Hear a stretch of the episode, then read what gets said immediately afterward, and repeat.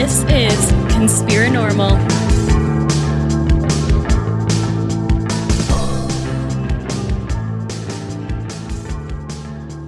Welcome back to Conspiranormal, everybody. It's Adam, and Serfiel is here. I am here and uh, doing better. We'll get to that later, but uh, I am okay. Yes, and uh, we are glad you're okay. But like I said, we'll like he said, we'll talk about that later. Um, so we are very happy to welcome back someone that we had on the uh, beginning uh, towards the middle of, of this year, and that's uh, Carl Abrahamsson. And uh, Carl, welcome back to Conspiranormal. Thank you very much. Very happy to be back. Yeah, thank you for joining us. Um, we enjoyed our conversation that we had with you last time with you and Vanessa, and that that actually uh, we had actually switched over to a new server at that point, or a new podcast host around the same time that we did that show, and like so far on that on that particular podcast host, you guys is the most downloaded show. I wanted Oh, you to know that. That's wonderful. So you have a new book out. You actually have a couple of books out. You have one book out, and I guess kind of another one that is your latest edition of the Fenris Wolf, and we'll talk about that a little later on. But uh, we want to talk about your latest book, which is The Devil's Footprint, Right, right. that you just put out. Uh, did it just come out just in the last few days, or has it been out just for a little bit? It's, it's uh, let's see, about a month now. I think Okay. we're now beginning of uh, December, and I think it actually came out for Halloween. Yeah, so it's been a little bit more than a month. Okay, well that's appropriate then for Halloween. Definitely. Um, and it's a, a very interesting book, and we'll kind of talk a little bit about the plot of it. But uh, what kind of inspired you to write this partic- particular novel? Well, I think that um, first of all, I like these kinds of books myself. Meaning, you know, it's obviously a satire. It has an element of humor, but at the same time, there is this kind of sardonic. Um, you know, band aid ripping. You know, it kind of presses, I hope, where it hurts. Uh, and uh, the theme is that, you know, God, as we know him or her in, in, in our culture, is tired and sort of can't deal with all the humans and the mess they've created. And there's this deal going on where God basically tells Satan, who's doing fine, that that uh, hey, fix this, and you you can be welcome back up in heaven and be my favorite archangel. And and Satan is just like, whoa, okay, that sounds interesting, a new challenge. Um, and then this incredible. Um, operation begin begins which uh, in, in which satan and his so-called team apocalypse uh, basically cleans up the human mass with overpopulation with uh, environmental disasters with corruption. So it's like a really uh, massive uh, operation. And god sort of you know he, he cocks his eye but he doesn't really want to you know interfere because it is essentially a good thing. So we have this power dynamic between humans and um, and then the other humans and, and between satan and god and between god and the archangels who don't like satan etc etc so it's like in a way it's like an adventure story. But the reason why i wanted to use the uh, context or, or or have this you know age old millennia old culturally old uh, dynamic between what we call god and satan is that it's i think very usable when we look and possibly critique our own times you could argue that it's arcane and you know played out it, it's symbolic functions but at the same time you have this uh, these two different spirits in a way. One is is is uh, very conservative and wants to keep things as um, as they are, and then there's this slightly more rebellious, uh, innovative, creative character who is more in touch with, I guess, the human spirit. But then you have this, um, you know, the fall from grace, which in hum- humanity's case has been basically one of corruption. You know, it's led to a lot of um, uh, problematic issues. So that big subject I wanted to talk about, but in a slightly in a kind of a humoristic uh, aspect. And the satire uh, is a good language when you want to comment on slightly um, you know hidden or cloaked in a way when you're commenting on things that are going on today. So in that sense um, it was almost like the the world got worse as i wrote the book uh, and it was reality was constantly feeding in you know what should i write about today? And you know just things being presented on the news all the time. So in that sense it's been an interesting uh, process. And um, I think it's also an adventure story. It does have a, a moral in a way, and without spoiling the story, it's basically giving a very clear message. Things have to change by upheaving, by actually uprooting our. Um, I don't know, dualistic view of things. It's yeah. dualism is way, way, way too easy and it's problematic. And we can see that again eh, every day in the news where an extreme dualism basically will lead to our extinction because it completely kills off the possibility to communicate and thereby the possibility to, to create new solutions for these quite dire problems that we all share. It's eh, the problems are not unique to any particular group. It's this is a um, you know extin- extinction based problems we have, and thereby we need to rethink how we act and interact. And that's basically what the the premise of the morals of the book is. And you kind of show how these these outdated religious, philosophical, and political systems um, that rely on dualism are really failing to address uh, the, the the current things that are going on that are existential questions, and I guess a lot of that dualism revolves around um, man versus nature as well as the classic good and evil.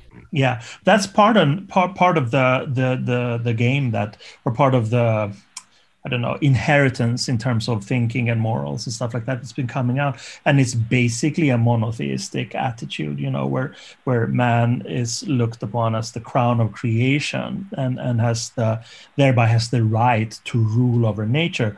But you mean you could put any um, human being uh, alone without any tools and just put him or her in a forest or in a jungle or at sea or wherever. And the anxiety that comes is very strong because the the we we are actually not the necessarily like the crown of creation. We are just one animal among many other animals and other forces in nature also.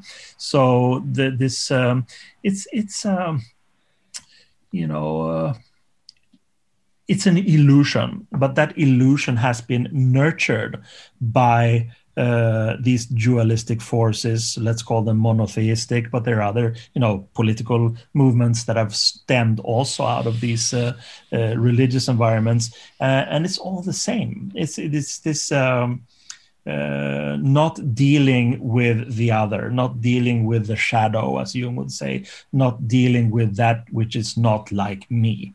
And when you don't do that, there is an inherent dualism which will be enhanced and and the, the groove will be deeper uh, not even over uh, the passing of a generation. And then when you consider like you know well what do we have? We have like two three thousand years of this thinking that has spread across the globe. Luckily for us we have other you know parts of the world which are are not monotheist. And and i think that will be probably our saving grace that we can rely on um, uh, the multitude of people as actual leverage uh, saying that you know hey these you know polytheistic or pantheistic cultures seem to be doing uh, a lot better actually. So let's look at what they're doing. Uh, but that is just me being optimistic. The, the, book the book in itself i think carries um, it's in between, which is you know uh, as a book like that should be. It's it's uh, pessimistic on one side, but it also carries optimism, especially uh, as it has a resolution, which we won't talk about now specifically, but that, that goes completely a grain uh, against the grain against this. Uh, uh, I would say masculine, monotheistic, patriarchal thing. And I don't want to weave in a lot of uh, contemporary issues, sort of, you know, examining the patriarchal, whatever. This is more down to earth power dynamics. Yeah. And these, these are not contemporary things. They have been going on for a long, long, long time. And it's definitely time to change things for the better. Not necessarily flip the coin, but maybe toss the coin. Like there, there's one uh, scene in the book where Satan actually uh, tosses a coin from uh, up on the uh, Rockefeller Center in in uh, New York, and and has a bit of a philosophical moment about that. But that I think basically is like you know we have used that there's one side okay so there's another side there's a flip side uh, to the front side but you know in terms of currency, whether we talk about financial currency or or philosophical currency, ways of looking at the world, maybe something like a globe is a more relevant symbol than having the either you know plus or minus for or against black or white etc it's it's not really uh, any new um, philosophical challenge but I do think that it seems that we need to address this more and more uh, every every week that passes, every day that passes because the the um, the uh, detrimental uh, aspects of this could be absolutely disastrous actually so you would see that we just we need to try to look at our the problems of the world a little bit more complexly than looking at things in like a good or evil or a black and white issue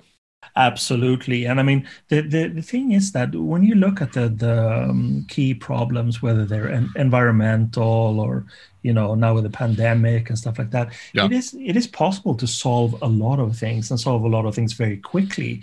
Uh, you know, all you need is leverage. All you need is decision making because the technical expertise and the scientific expertise um, is there you know like right. britain just started uh, doing the vaccine today um, right. yeah william, william shakespeare got vaccinated today what? Uh, in what, in what sense? A, a, man named William Shakespeare got vaccinated today. Oh, okay. Yes. yeah no but i mean so it, it is completely possible to do these things you know but it needs to be swifter processes you know if you have this thing where oh boy so many coral reefs are um, going extinct you know then you just sort of leave all the uh, unimportant stuff that's going on and just focus on that because that's more important. So, and again, I think that um, Satan's attitude in the book is going from being a fairly, you know, uh, comfortable rebel rouser, provocateur, enjoying life, you know, being kind of an uh, Epicurean uh, sheriff in, in a way, you know, punishing the unjust but in fun ways. Um, and I think that what happens is that Satan along the way realizes that whoa, these things need need um, uh, fixing because if I don't fix it, no one else will, and there will be no fun anymore because there will be no humans to to play with. So and it's even it's it's that simple. And we are you know in the western world we can sit with our beautiful technology and you know be comfortable during this pandemic for instance and still communicate and work and stuff like that. But it's really uh, remarkable how we can find solace in this kind of extreme isolation, for instance, you know, because normal circumstances um, has to do, you know, they bring um, social interaction, um, the possibility of not only meeting people but actually touching people. And I think that this kind of isolation has will have far-reaching implications in the in our culture's psyche over the coming decades. Because the isolation we can deal with it because we are completely bombarded with entertainment and we can you know watch uh, series and streaming like binge watch until we die basically and and and yeah. um, and the, but still you know humans have uh, certain needs. And for instance those people who are not involved in a steady relationship and thereby have like uh, sexual uh, channels or sexual relations, uh, it must be absolutely horrendous and I mean, I, I could see other uh, bad things, not just depressions, but other, you know, burn burnouts and and absolutely havoc in the minds of people who cannot interact the way human beings are supposed to interact. And it's not that there's a bad guy with a gun saying you can't do this. It's like a ghost that or or a blanket of. Uh, the invisible enemy that has been put upon us. And of course, the, the sad thing is that this happens on a regular basis, and we need to be um, prepared for it. Mm-hmm. And without without delving too much into politics or anything, yeah. but it is kind of interesting, you know, that the previous administration had all of these things in place you know to be prepared for a pandemic. That that was a, a, a crucial issue. Uh, and then unfortunately the present um, administration just said that this is not really important at all. And ergo there's a big problem in america right now as also all over the world. But still it's just a, it's a matter of priority a matter of focus. And again uh, maybe also a matter of uh, honesty uh, cultural honesty uh, saying that, whoa, this really hurts to think about. It's horrific, but maybe we should think about this and address these issues before they actually happen. Yeah, I think it might, be, might be too late. I, I think that it would be great to be proactive, and and I could definitely see that like after this is done, that you know we are going to be proactive. People are going to be proactive so that something like this doesn't happen again. I mean, they talk about um, that this was an every 100 year uh, pandemic because the last major one was the Spanish flu, and we kind of had minor flu ones in between this and and and then. But the thing is, is that now, and a lot of this goes into the reason that we have this virus is really because of the of going into forests and and and taking these animals out and it jumping to our species, right? And that's a direct cause of something about what you write in the book about this environmental degradation, what we're doing to what we're doing to the environment. It's a direct it's a direct cause of that. And I think that now we have to be much more vigilant because of what is, you know, you don't know what is waiting in a rainforest that has stood for centuries. Exactly, you know? or or in this ice that is melting at the poles. You know, right. you know, talk about because the thing is that you know uh, viruses, you know, bacteria. If you people are interested in aliens, for instance, it's there's a lot of stuff coming in from space every day you know life forms that are not you know aliens or or the greys or, or look humanoid whatever but simply a lot of stuff. And who knows uh, you know if that allow that a hundred years or a thousand years to to form and merge with other things and then that could be something very um, you know extremely detrimental to the animals uh, on this planet including us but as you say you know there's still hidden stuff underground and and in the jungles and in the ice and and stuff like that so i think it's just the the what i wanted to do with the book was basically just what can I do to contribute? Well, I can write about this in a provocative way. People will be uh, revolted against one of the solutions that Satan has, for instance, in the book, uh, having to do with um, decimating the uh, overpopulation. But the reason why those things are mentioned is to actively go beyond the comfort zone and have people think, whoa yeah yeah that's that's right. There is something called overpopulation. We should probably not deal with it in the same way as satan does. Uh, but there's still these things that are so painful to address that people rather don't.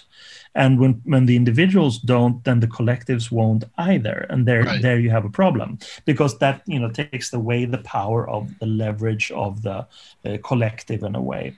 Um, so yeah anyway to to, to sort of um, uh, connected with the book again it's, it was incredibly fun to write it because of the fact that it felt so incredibly you know current affairs. Mm-hmm. um, but at the same time also make sure to weave in this uh, the humor and also the philosophical aspects of it because it's not the world isn't strictly causal. It's not only about you know do this and fix this and everything will be fine. There needs to be ideals involved also reasons and motivations for uh, for doing things not not just uh, uh, mere survival we're right. not at that point yet but we could be soon well, the thing I found most interesting was that coming from someone like you, who I know uh, appreciates often extreme forms of individualism, um, how you're addressing these collective problems and individualism um, taken to a suicidal extreme is not rational and not profitable for the individual, obviously. And we get individualism convoluted with just uh, pure self interest. Yeah. Um, and, you know, of course, uh, uh, the modern way of looking at things is that most people are self interested and selfish anyway, but most of them are not actually strong individuals themselves. Um, and that there's this lack of will in the in- entrenched elite um, I could see this as being really provocative also because like I know in the conspiratorial right right now they're kind of on fire with these uh, with uh, Davos this year and the World Economic Forum and this idea of a great reset and they're already saying they're oh they're trying to um, you know design this new world when really the World Economic Forum is probably just giving platitudes because they understand that things are going to have to change and they yeah. still want to make money um, but uh, I really I really like how you how you balance that and pick apart individualism from simply this uh, consumer um, concept that we have. Yeah, no, absolutely. And I think that it's also, again, you know, we are so privileged in our part of the world and we can talk about these things and talk about, you know, individualism and Crowley and Thelema and, you know, all these things. But it's basically, you know, it's, it's, a, um, it's a luxury. You know, most people yeah. can't even speculate about these things because maybe they simply have to survive or they're so they have to fend for themselves or it's just dire or you know it's not an easy life um, in most parts of the world actually. So what i think i want to say also is that it's great to be uh, you know it's great to be me great to be a western well-educated individualist and i also feel happy about promoting individualism and stuff like that. But maybe it also has to do with age in the sense that you see a slightly bigger picture uh, and especially in, in the problematic times like ours. And you can say that, well, yeah, you know, it's great to be an individual, but again, you know, how individual can I be when I'm alone?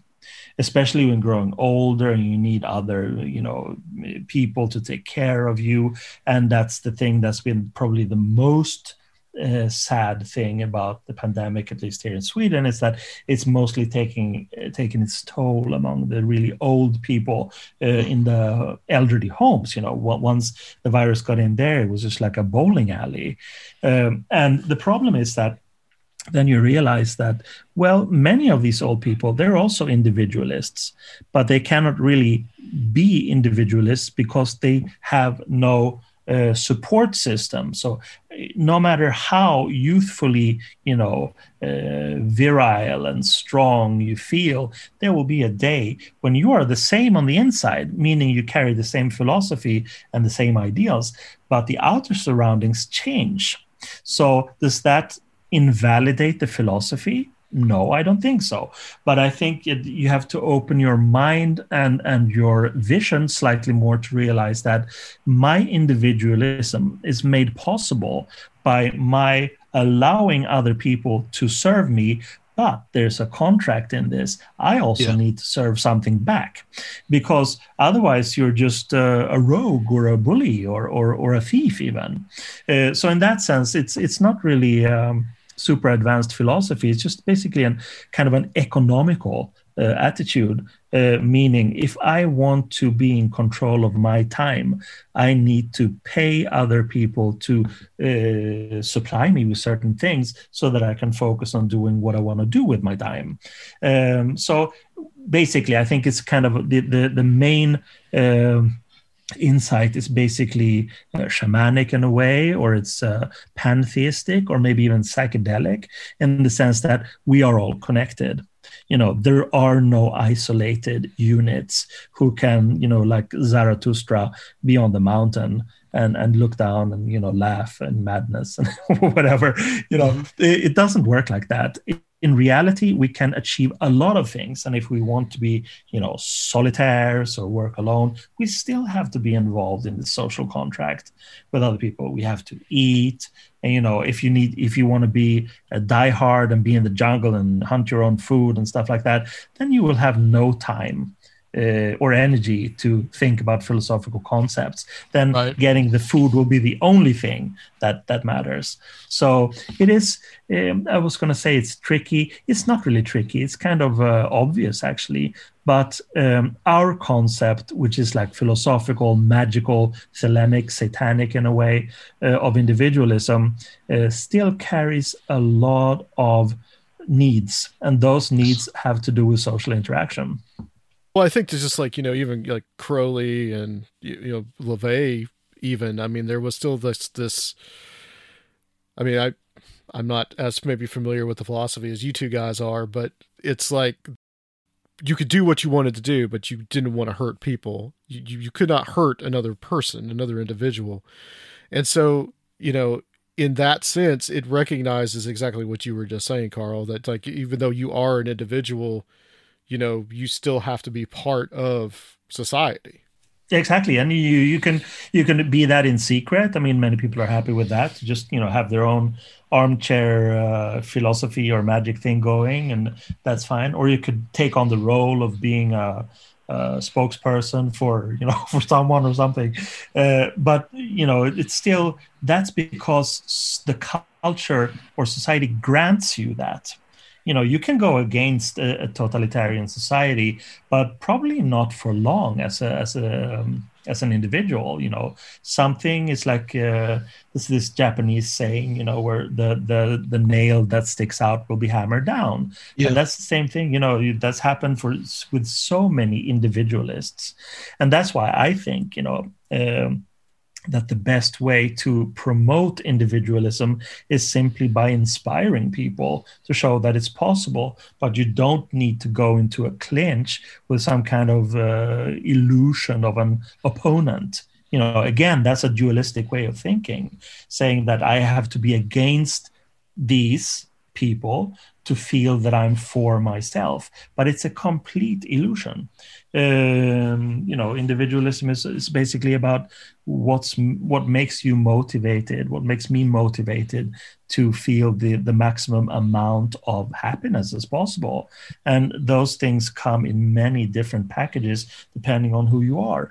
But I would say that only a fraction, a thousandth of a thousand, actually find happiness and joy in being an opponent um, to that level where they get hammered down. And, that also should you know tell that those people are probably more masochistic than what they would prefer to be seen as as some kind of you know sadistic or super strong individuals. But you know if you if you you know uh, provoke something that you inherently know is much stronger than you then maybe the best way to change it is not to go uh, head on in a clinch. Well, and if, if these um, collective problems threaten your very survival, then um, resisting that and uh, you know main, maintaining this rugged individualism is is irrational, and that is that is uh, not very satanic. No, absolutely, and also uh, you could always bring up this example of of uh, people in horrible wars who have witnessed horrible things, and and people said that you know why didn't you do this and why didn't you show some kind of you know uh, civil courage or things like that. But that's very again very easy to criticize other people from our comfortable position because in that moment maybe the only thing that mattered was that that person wanted to survive you know, and, and could have left the horrible scene or looked the other way, whatever. We can't judge from our, you know, um, ivory towers. It's it's kind of um, impossible in a way. You know, you have to look at things um, at those circumstances that were around at the time, and again, our privileged position is not the rule; it's an extreme exception to what's going on. And and um, I, for one, am very happy to be me in in this time and and to have these opportunities and you know to talk to you on the podcast and to publish the books and stuff. But I'm also aware of that. Had I been born, you know, in a different country, this would not have been possible. So I think uh, that's one of the reasons why I work so hard with these things is that I want to get all this stuff out there simply because I can and I hope that it will be able to inspire people to to again deal with their own stuff. It is. It is very provocative. Um, I'm. I'm interested in seeing uh, the reception. I'm. I'm interested in um, seeing people who uh, may may not really get it, uh, get a hold of it, or get wind of it, and uh, you know, I, I, could see how they would they would use it as proof that uh, the devil's actual plan is being put into place yeah yeah maybe yeah maybe. Yeah, yeah maybe i'm a i'm a maybe maybe i'm a double agent. Because i think that what i since i usually only preach to the already converted meaning on the dark side uh the, some some of those have been critical of what hey why, why are you bringing in god and stuff like that? What's going on? You know as if this was some kind of realistic you know boxing game it's it's just a little satire. But even that is provocative for the other side. You know you could argue that well these you know the christians will go bananas or the evangelists or whatever when they find that you know devil is the protagonist and helps save the earth and god looks the other way. But it's equally provocative for the atheists or for the the the dark side people the fact that god has actual an actual part in this. Mm-hmm. uh, that's how strongly um, divided uh, how strong this dualistic way of thinking is. You know you can only root for your own team even if you know both teams are actually playing the same game. It's weird.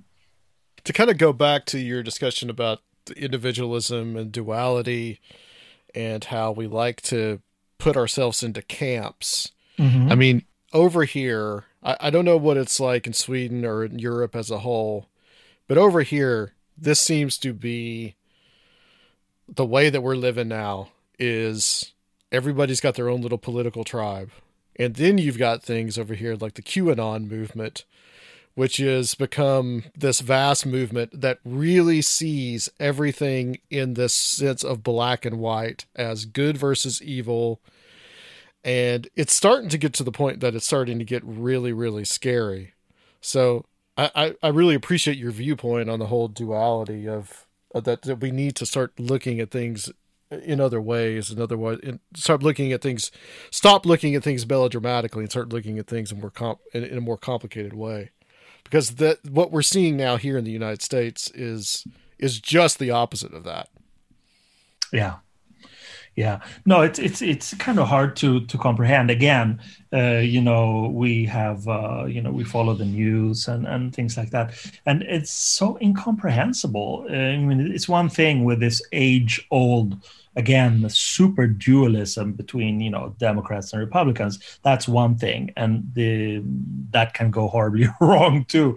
Uh, but with these other movements that are outside of that arena because they don't even respect the arena uh, it's a kind of uh, uh, I don't know how I should define it, but it seems to be like a vent or a vault that that this been like entire culture has been such a pressure cooker. Maybe mm. encouraged maybe not uh, but the pressure has been so strong that the only way people can come up to the surface and breathe in a way is by uh, swimming either to this in this direction or in that direction. It's like no middle ground.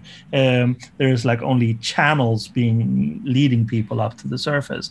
But at the same time there is um, this, as you say, is a kind of an ultra division in which lies are consciously disseminated as truths. So that's one thing. But the horrible thing to realize um, is that people aren't even questioning it. So, mm-hmm. what's the reason for that? I think it has to do with allegiance. People are so afraid of what's going on. They, there's so much anxiety going on uh, culturally, and you know maybe these global issues too, and the fact that they cannot get their own individual insight into what's really going on or how to act. So there you have classically the religions and america. Is basically a christian country. So you have uh, christianity specifically the evangelicals uh, shouting out with their megaphones and this is what needs to happen and they've sided with the, the republicans uh, or should we say the, the conservative side of things. But these other ones that you mentioned uh, they are uh, attracting people who can't even find solace in these um, very accessible environments. It's easy. Most people, you know, have connection to some kind of church or movement, or maybe they find it in in even in entertainment or escapism. Uh, they, they just want to get their solace in a way, their dose of feeling okay uh, and not feel anxious. But these other people are, in a way, encouraging the anxiety and shouting out, join this. And, and cheer this, and you will feel much better. And there you have a complete fascist scenario. That's basically what happened in Germany and in many other countries, where um, when people no longer question the truth that they know is a truth and instead just simply arbitrarily replace it with a lie. Uh, and that's mm-hmm. you know terrifying uh, because again uh, if we talk about the power of leverage um, a few well-educated people can argue this and that but in a demo- democracy if if uh, sort of the other side wins how can you argue? Because those people are not willing to argue. They will do their damnedest to change things. And that's basically what's been happening during these past four years too. As much change as possible to uh, not have a free discussion to not have a critical thinking but simply to integrate lies as if they were truths and that it's a very very interesting situation and of course very problematic for for uh, for your country we we recently spoke to Eric Davis, and he mm-hmm. talks a lot about. Uh, he has been talking a lot about the uh, the the global pandemic and the embrace of irrationality that you're talking about as an almost um, mm-hmm occult like or shamanistic journey that a lot of people are getting themselves involved in who do not have a background in these things and don't really understand what's going on. Do you have any insight into that? Yeah, yeah, I think I think I touched upon it a little bit, and I certainly understand what what uh, Eric is saying. It is the dealing of trauma without the proper tools. Uh, and in whether you're on like you go on a psychedelic trip or a shamanic journey, or if you have other kinds of spiritual things, even even the established ones like uh, you know Christianity and Islam, that that is a language. It gives people tool to, tools to deal with things that are traumatic. I mean, culturally, we have uh, you know the church uh, helps us when we're you know, we're born and we get married, have kids, and when we die. These problematic big changes and shifts. And not all of them are traumatic, of course. But when you lose a grip of your own individual understanding of how the world works, then that's a, a very, very um, threatening trauma. And how do you get out of it? Well, you could, you know, could join something. You could join, you know, the Masons, or you could join yoga or other sort of extra environments that are um, in the vicinity in our specific culture. But at the same time, uh, when you come to the point when there's there's not just a set of ideals or some kind of you know morals like with this group like the masons or, or within yoga etc when there's nothing else but these shouting you know megaphones of of hatred then um, most people get drawn into that because in a way they want to find themselves and find community and solace but at the same time they also want to lose themselves so mm-hmm. i can see the appeal of it but that as a journey to finding yourself will never happen because they go down uh, um, you know an underworld journey uh, in which there are no uh, shamans. There are no people to help you find that thing. It's just mm-hmm. a, um, a feedback loop of hatred. And you know and they come up with these ridiculous conspiracies uh, which you know 10 years ago 15 years ago would have been impossible and again, I'm not out to analyze the, the American political landscape, but the thing is that we are seeing a crisis of people not being able to deal with the trauma. And what is the trauma? Well, it's on a global scale, uh, it's on national scale, but mostly it's on an individual scale. People have, you know, uh, they're poor, they're not so well educated. There's, there is, uh, they can feel the economic crises. Then you have a pandemic on top. So all of these like invisible enemies Because if you're at war, you can say that, well, it's the it's these people. We have to go and, and fight the war. Uh, but in this case, it's all invisible. So the people who write the script and who, who also deal with the narration in their megaphones, they can, you know, uh, anything. And the sad thing is that many, many people buy it. Uh, I mean, even literally. Uh, and it's I, I can't see a way out of that. Uh, you know, you can talk about healing the divide or whatever the political language is, uh, but I think it needs to um, go into a repair mode that's not simply a balancing, but again, like I'm touching upon in in uh, the Devil's Footprint, also there needs to be a completely new uh, mode and when you only have two basic political parties, uh, that is going to be very, very uh, problematic because that reflects the cultural standpoint in which you have people who are one way and the other people are simply the other, and vice versa. It's it's it's a very very difficult situation. And of course, the dis- disenfranchised will feel even more disenfranchised because they can't see that culture as such is making any headway. Actually, it's, it's getting worse, actually. Just dualism leads to more dualism, which I believe a character in your in your book says. Enjoy all your favorite sports like never before at BetMGM. Sign up using code CHAMPION and receive up to $1,500 back in bonus bets if you don't win your first bet. When you register with BetMGM, you'll get instant access to a variety of parlay selection features, live betting options, and the best daily promotions in the business. And with BetMGM at your fingertips, every play and every game matters more than ever. Remember to use code CHAMPION and receive up to $1,500 back in bonus bets if you don't win your first bet. Place your money line, prop, or parlay bets with the king of sportsbooks today. BetMGM and GameSense remind you to play responsibly. See BetMGM.com for terms. 21 plus only. Virginia only. New customer offer. Subject to eligibility requirements. Rewards are non withdrawable bonus bets that expire in seven days. Gambling problem? Call 1 800 Gambler. Promotion. Promotional offer not available in Washington, D.C.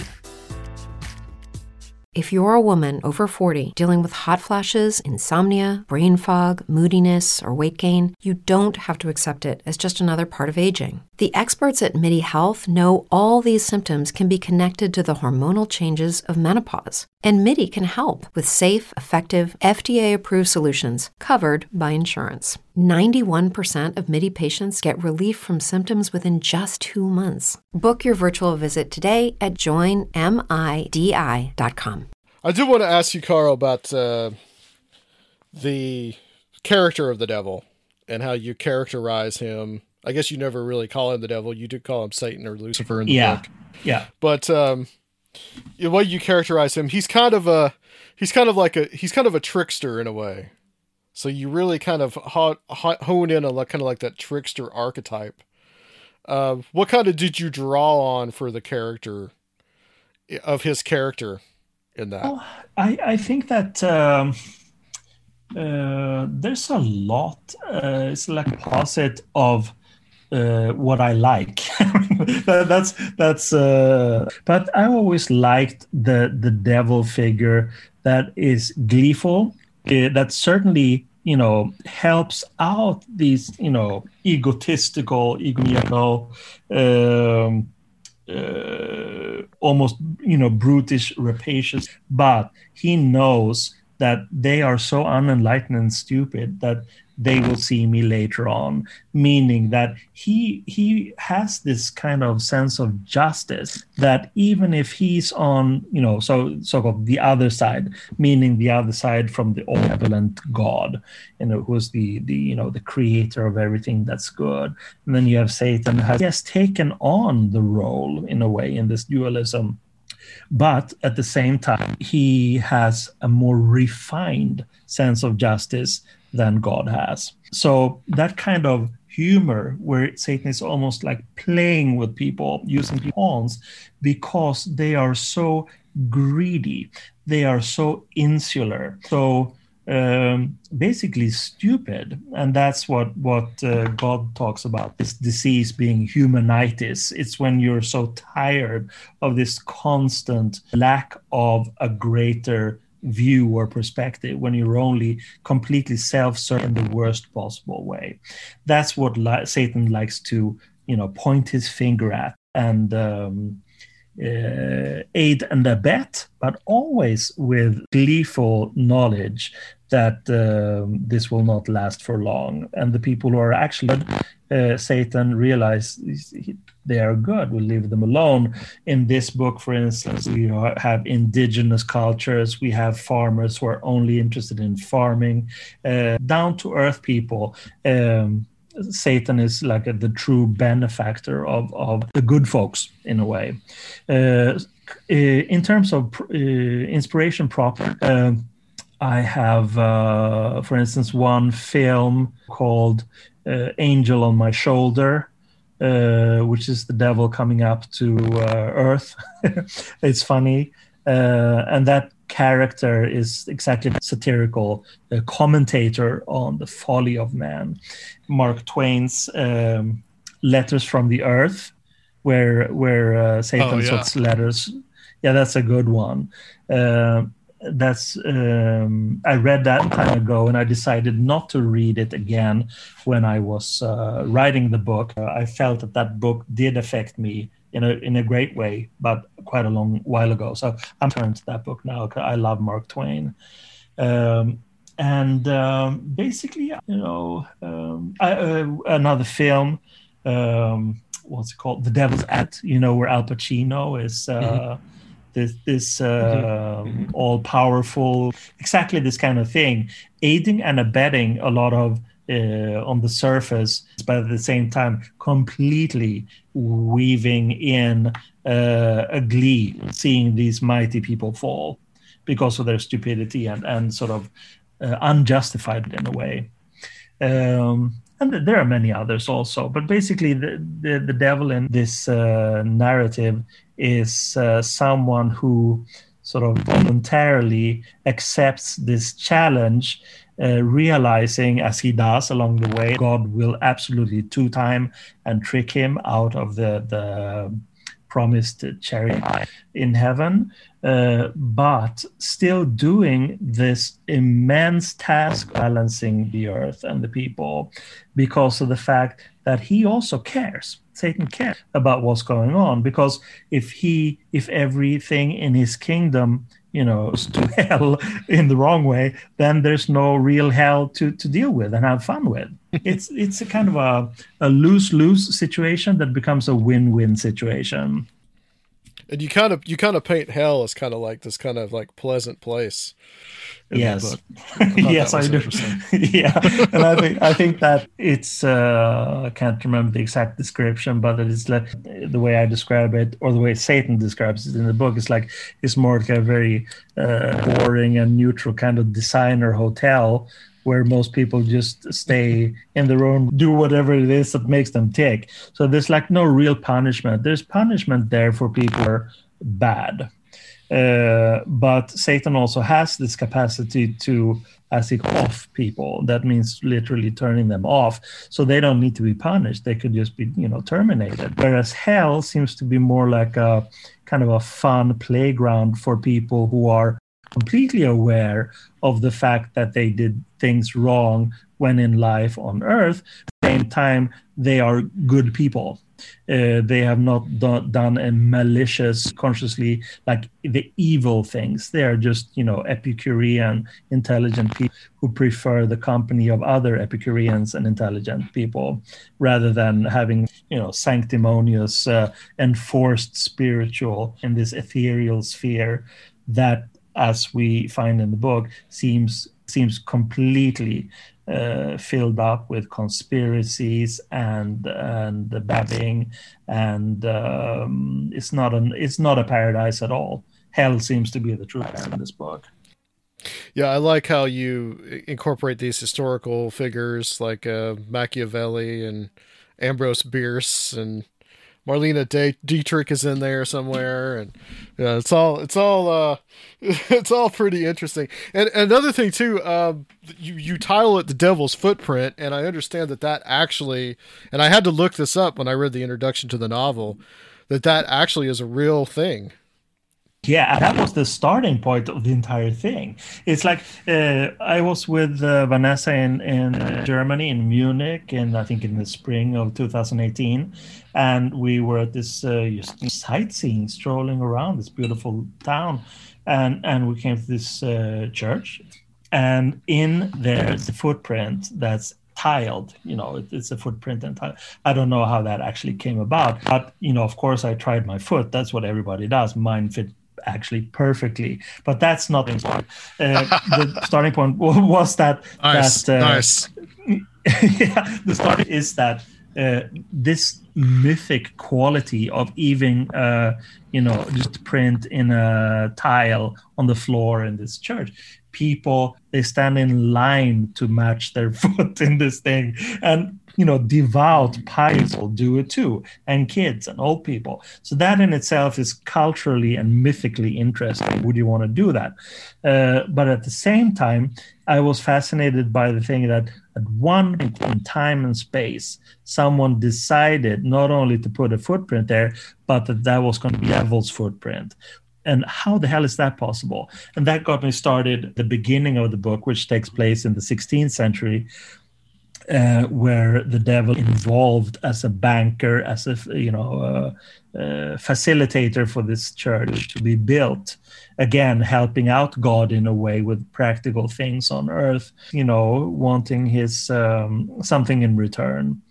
Um, so that, that's how that began. So it's a real thing. It's a real mythic thing, or an interesting sort of old tourist attraction in in Munich but then of course that that uh, spawned a lot of their thoughts and you know current affairs things and i also consciously wanted to weave in these people that you mentioned for instance and there are others too um, also the fact i want to show the mythology uh, not specifically only of the devil, but mythology as such as being created by human beings. So if I weave in these things, these people, and claim that you know you know, um, uh, Machiavelli isn't as Satan as people uh, seem to believe. Actually, we can we can uh, disclose to a pretty brutal ending in in the Devil's Footprint, uh, but still, it makes the historical people come alive in a way, gives them. Um, uh, I shine a different light on many of these people. Uh, in a way, it's casual. From my point of view, I wanted to weave in real people, either because I think that they uh, deserve it, like in the case with Machiavelli, Satan's favorite mistress, I guess, in in um, in the story is um, uh, Marlene Dietrich that you mentioned. So I love her too. I would love. So in that sense, it, it's uh, it's fun to write the reason I wanted to weave in this, these historical figures simply because uh, it's not something that is uh, uh, untouched. You know, hi- history is being created uh, every day. Uh, not only news reporting and not only by uh, you know uh, academic history writers it's being created every day every minute every hour every week fiction is an incredibly poor thing and i wanted to in a way to pay homage to these people that i've mentioned by name in the book um, it could be negative homage uh, or it could be positive homage. I'm no fan of Machiavelli, for instance, and he comes to a brutal end in the book. I do love Marlene Dietrich, so she has a prominent uh, benevolent role in, in the storyline. Not a big fan of the of the writer of the Prince, huh? Yeah. Uh, no, I, I think that, that he he was good in a way, but I don't like like the public image of how people uh, use him as a symbol of something that uh, may not have been the case at all. He wrote certain things. Then there were a lot of people along the centuries who wrote things about him. That's the nature of the game. You know, when when you're a public figure, uh, you will be uh, touted. You will be forever criticized. Uh, but it goes from you being you alive native to something completely different you know uh, when you've written something you will become either well sadly some people get forgotten uh, completely forgotten but most people they live on through their works whether it's you know paintings or movies or books basically fictional uh, accounts. And i think uh, machiavelli was a kind of an amateur. Uh, he was um, uh, what do you call um, manipulator. But in this manipulation it's also a strong sense of immorality. And like it or not, Satan, the Satan of my book is not immoral. He's actually right. a very moral character, and he he dislikes this uh, servility that people like Machiavelli uh, actually stands for. You know, because he he would go this prince or this king uh, if it. Um, uh, you know benefited him and that kind of uh, immorality uh, the Satan of my book I appreciate because also Machiavelli tries to uh, double cross him.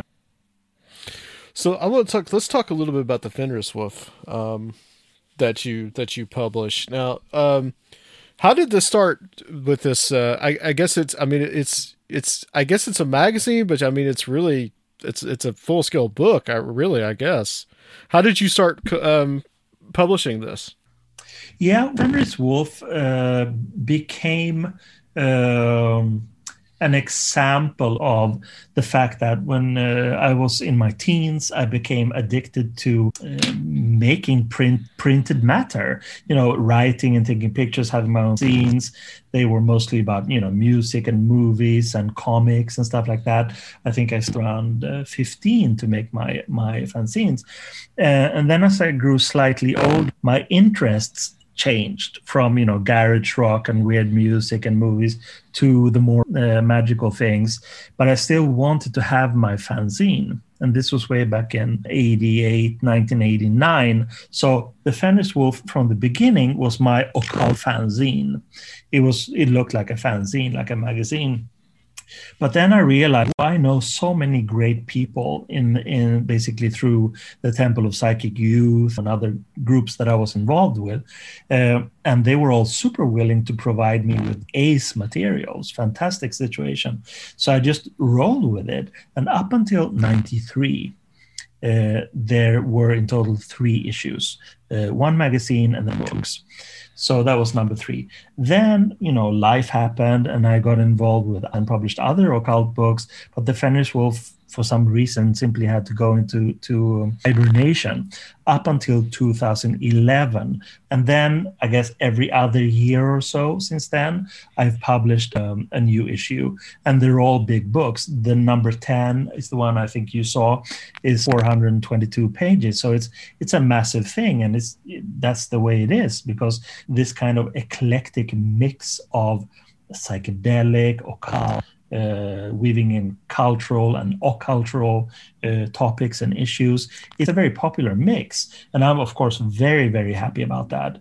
So, and I'm also doing. Um, uh, the readers uh, a service by republishing all the old issues, three more to go, uh, because when they came out, they became you know they sold out but then they started fetching these insane prices on on ebay but i would rather have them out in fairly inexpensive editions so that everybody who to uh, read about these cool things uh, can do so you know and, and order whatever they are they are on on um, on this planet. So that's my thing, working on new Fenris Wolves, but also the old ones, making sure that they're all available. And of January or so, they will all be available again. Right now, the, the, as I said, it's like three issues in these new uh, editions.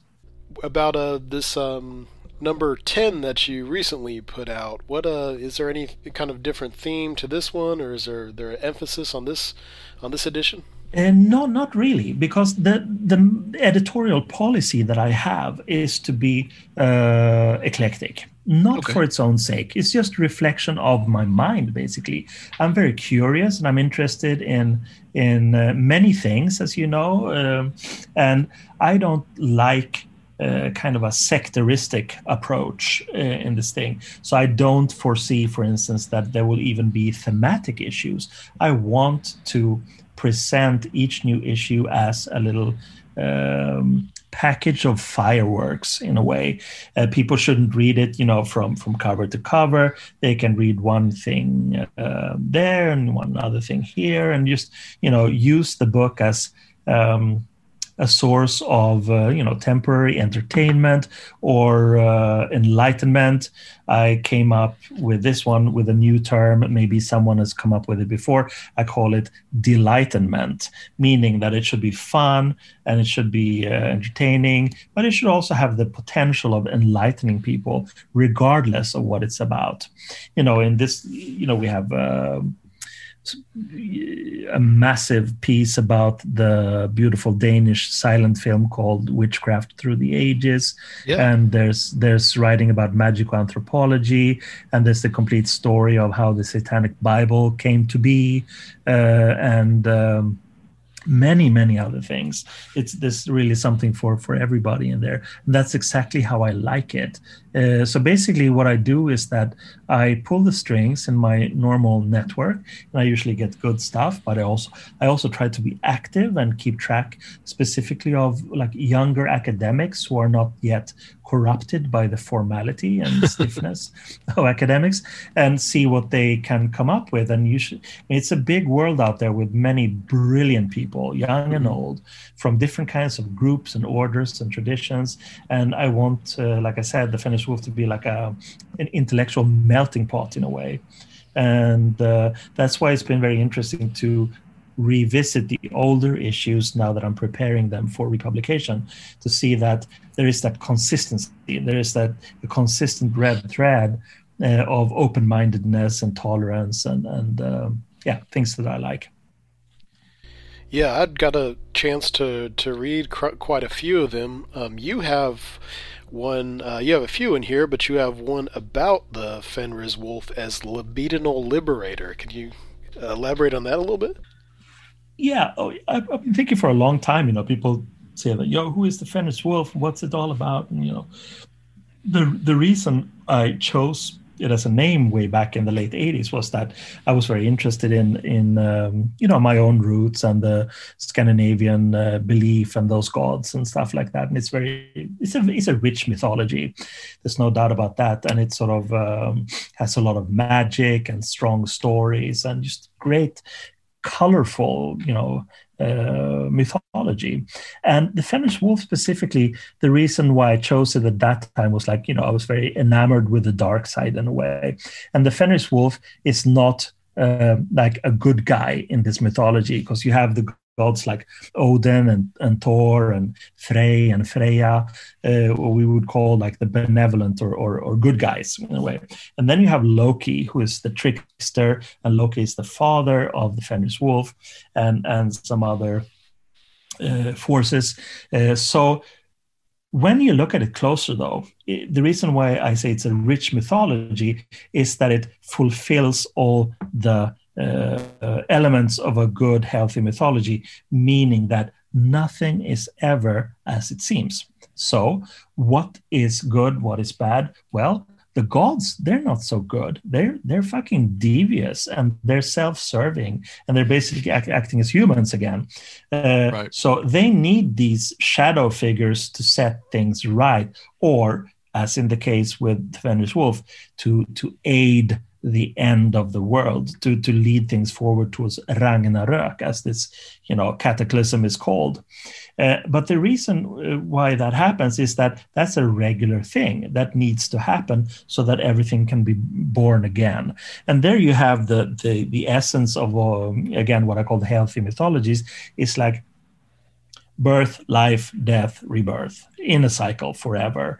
Uh, because if things become static, inert, that becomes like a, a, death drive stuck in a groove.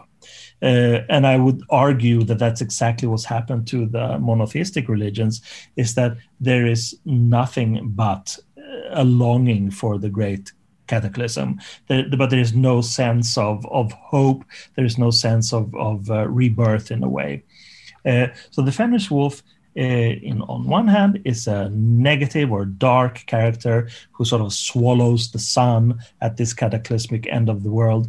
But that's exactly the thing that facilitates um, for the rebirth and you know make new gods and a new new land and new earth etc so uh, it's a fascinating thing. But then i also called this one because i'm fascinated with um, well, who isn't? I was going to say sexual matters. Who isn't, isn't interested in that? So, from the point of view of a sexual mythology, it's very interesting because you have um, in the myth there is um, a lot of hanky panky going on with the gods.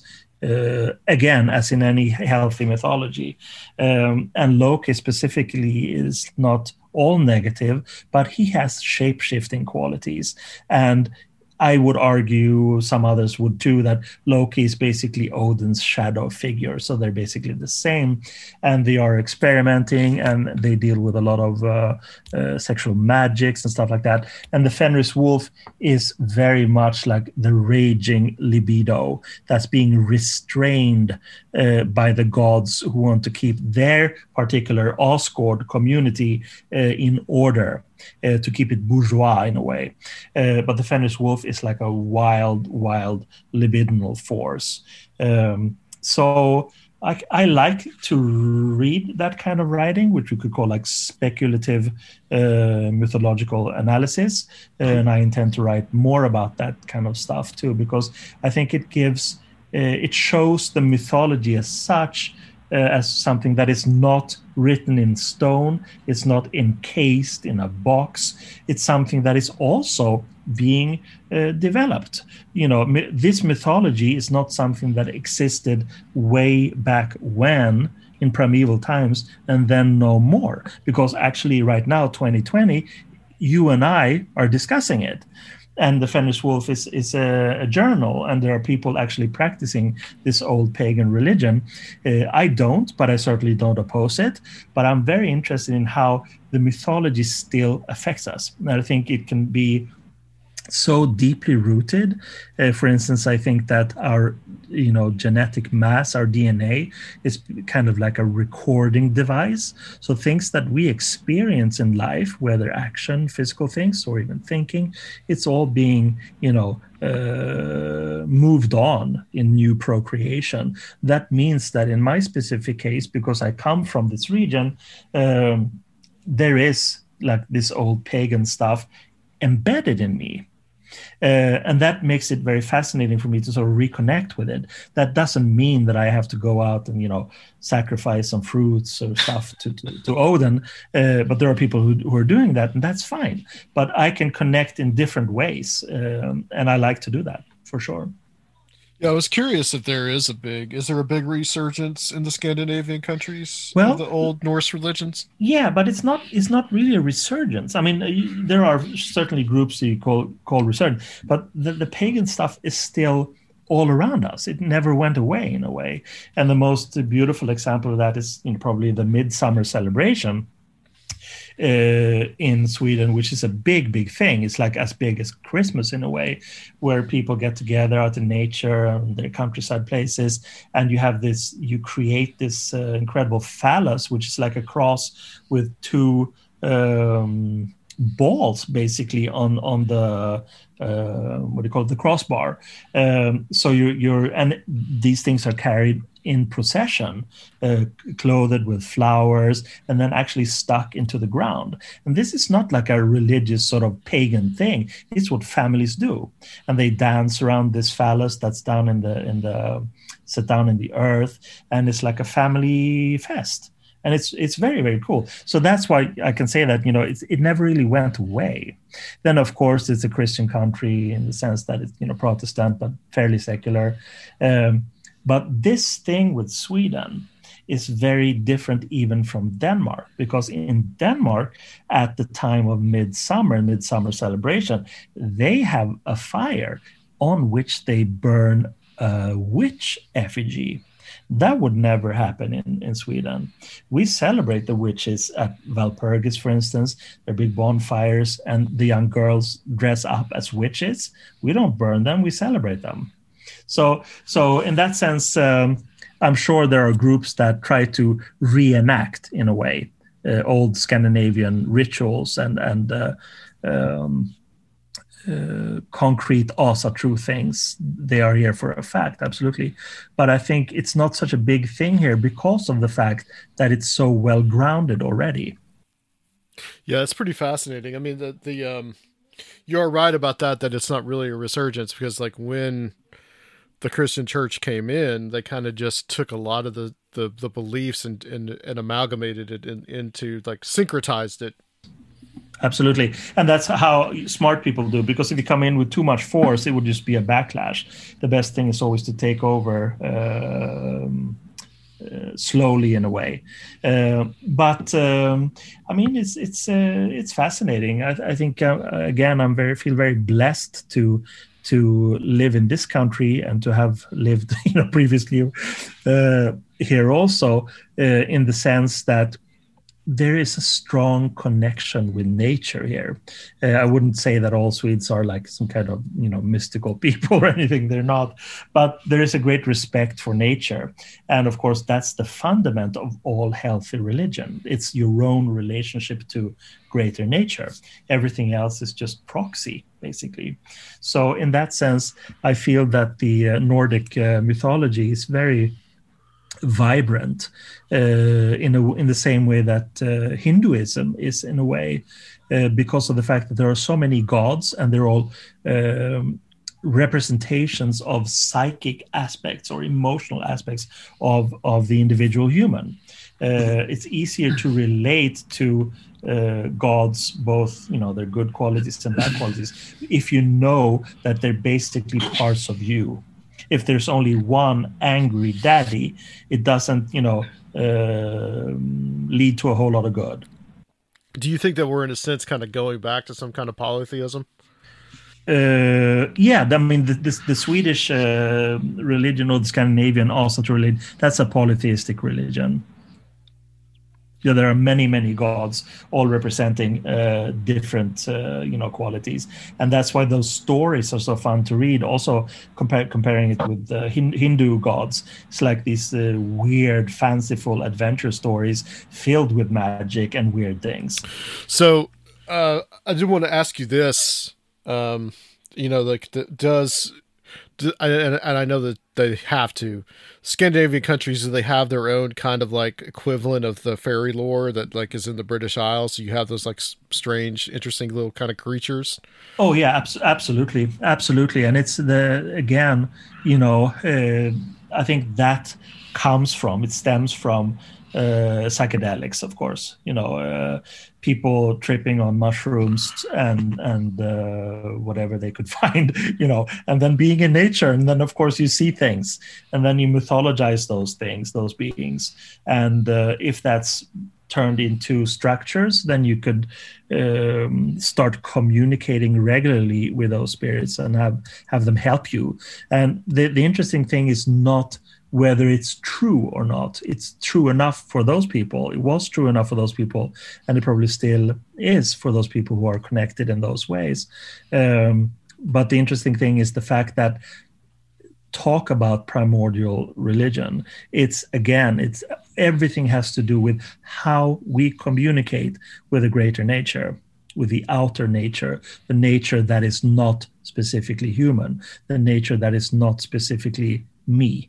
You know, Sweden, as far as uh, COVID goes, they kind of did some interesting things. Um, what has been the result of that?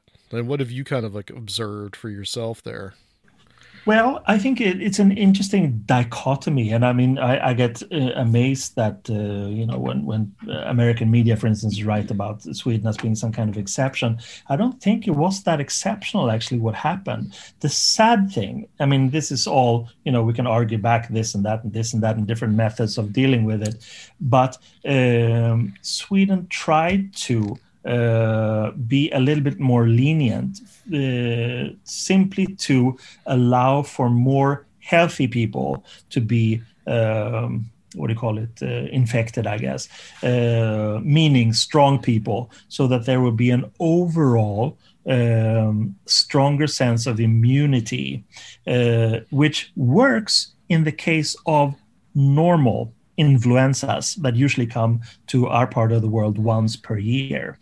But this this one was more devious in the sense that the reason why the statistics went up but not only in Sweden but also in Italy, Spain, France, etc. It was because of the fact that the virus got inside the homes, like the elderly homes, right. uh, and that the death toll uh, skyrocketed because they had no uh, sense of um, you know resistance. They were simply too frail, and so that's the criticism here. Now we should have done more to save them specifically. To, uh, but in terms of uh, general statistics, I think uh, Sweden is like number 30 uh, on the list of, you know, deaths per capita or something like that. Uh, so that's not really high ranking. So obviously we must have done something right in the great in the greater picture.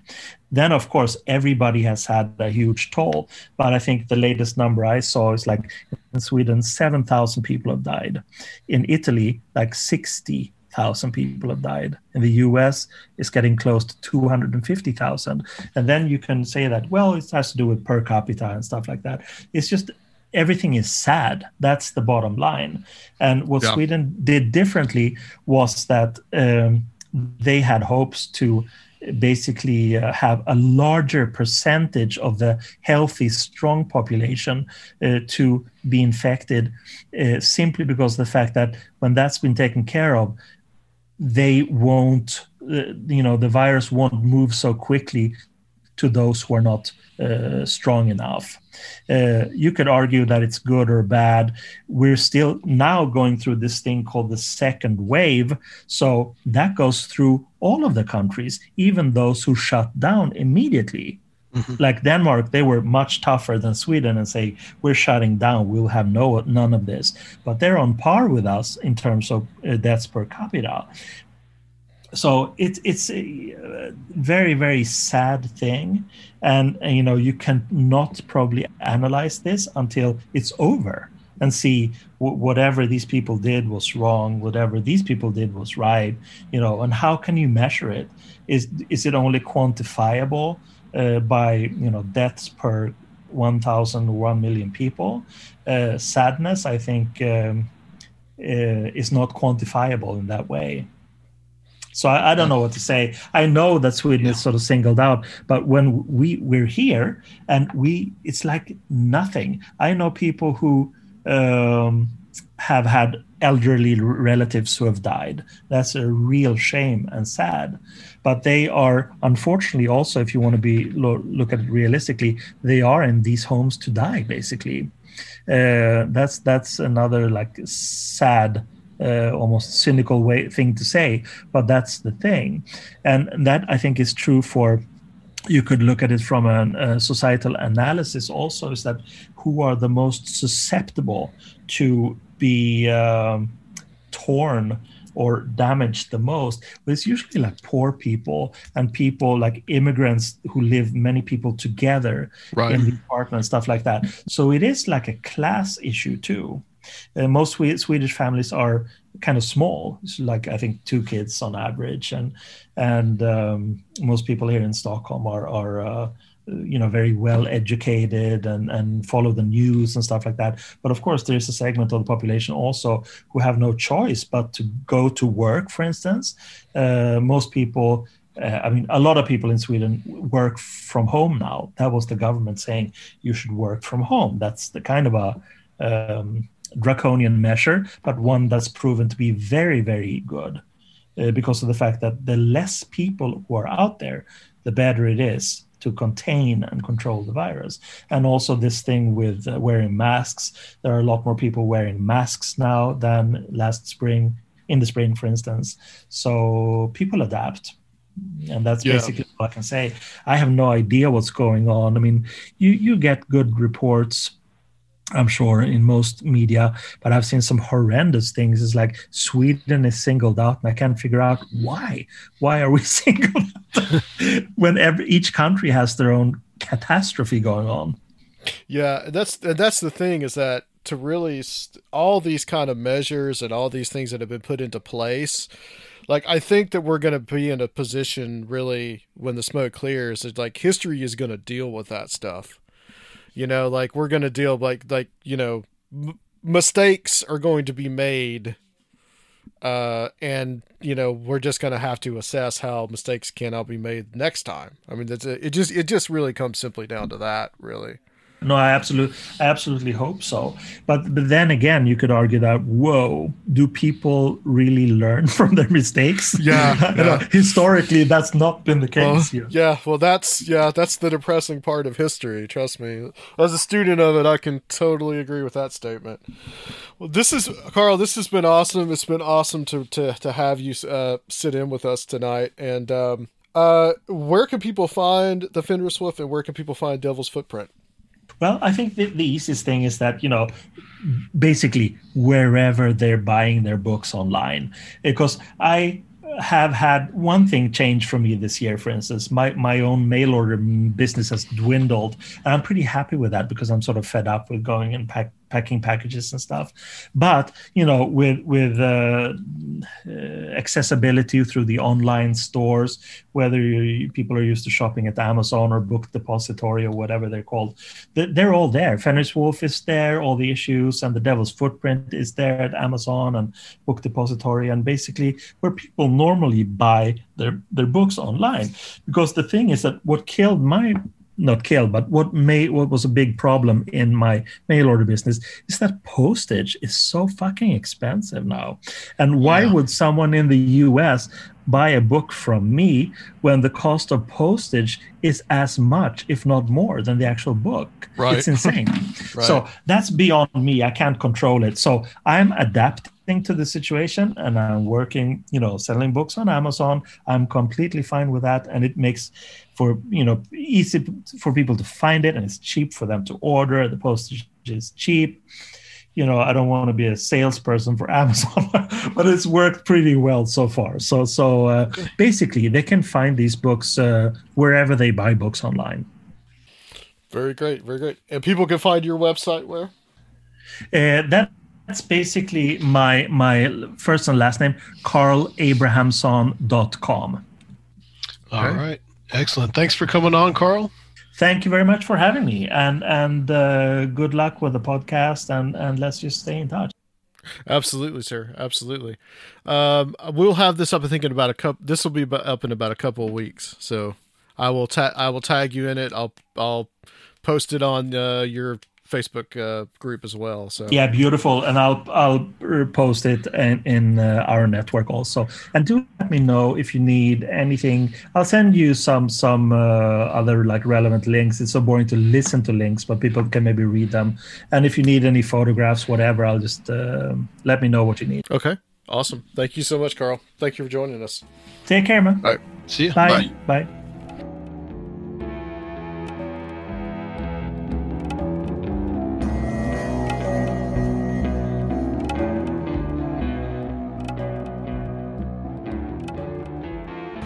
All right, guys, welcome back to Conspiranormal.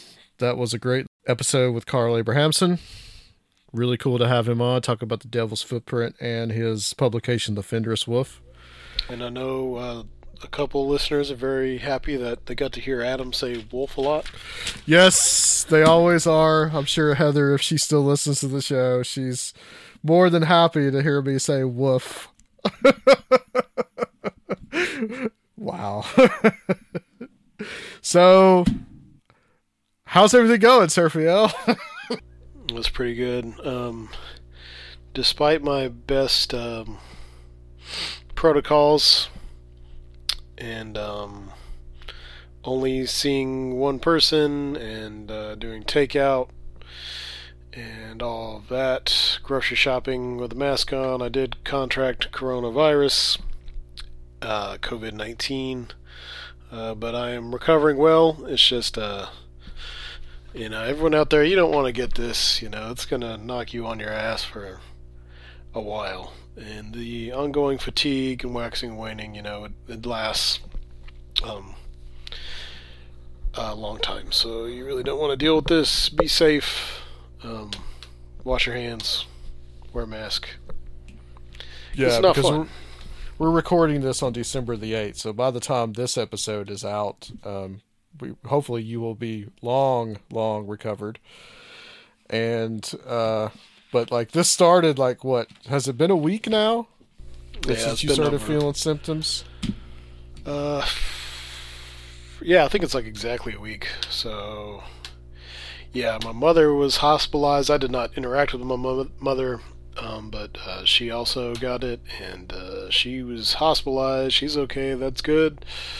Uh, I do know of other people um, who it's been even worse for, and uh, I would just uh, suggest that it is real, and especially older people um, it can very severely impact them, people with pre-existing conditions. Uh, but um, you know, it's it's definitely real. It's not like a regular um, regular cold or flu I've had. It's a real pain in the ass. Yeah. So everybody that's listening, um, I guess in the future, you know, just pray Sergio gets well. And yeah, I'm, I'm uh, gonna be all right.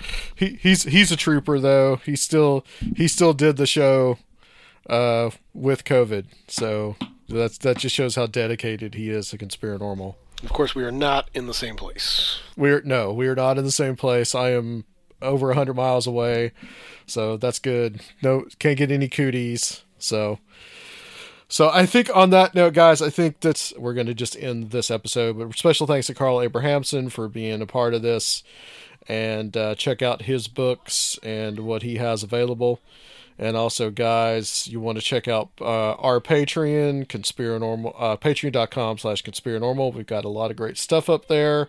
Uh, we're trying to do once a week, uh, weekly episodes. And eventually, I think pretty soon, by the time this show gets out, we will be uh, announcing new tiers as well, so that are going to be starting around January 1st. So be in, uh, stay tuned for that. So, usual stuff. Um, the uh, YouTube channel, Conspiranormal Podcast, and uh, leave a rate and review on iTunes if you feel so inclined. And I think that's it. And to spare Sergio his voice anymore, we'll just say signing off, and we'll see you next time on Conspiranormal.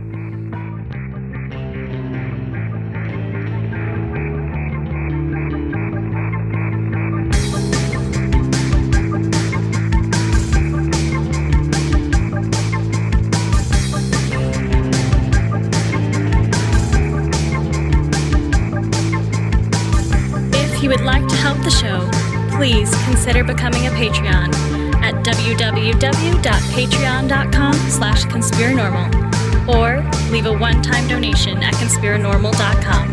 And please check out our YouTube channel, Conspiranormal Podcast.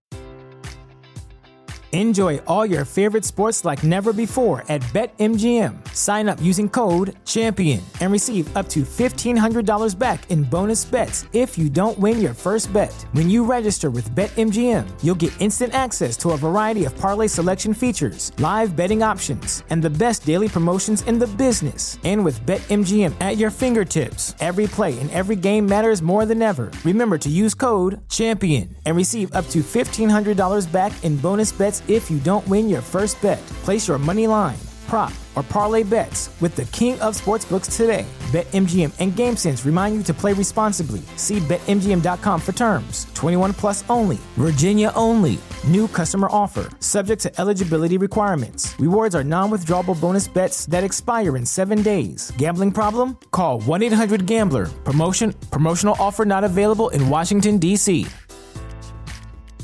Brain fog, insomnia, moodiness, weight gain. Maybe you think they're just part of getting older, but MIDI Health understands that for women over 40, they can all connect to menopause. It's at the root of dozens of symptoms we experience, not just hot flashes. MIDI clinicians are menopause experts offering safe, effective, FDA approved solutions covered by insurance. 91% of MIDI patients get relief from symptoms within just two months. Book your virtual visit today at joinmidi.com.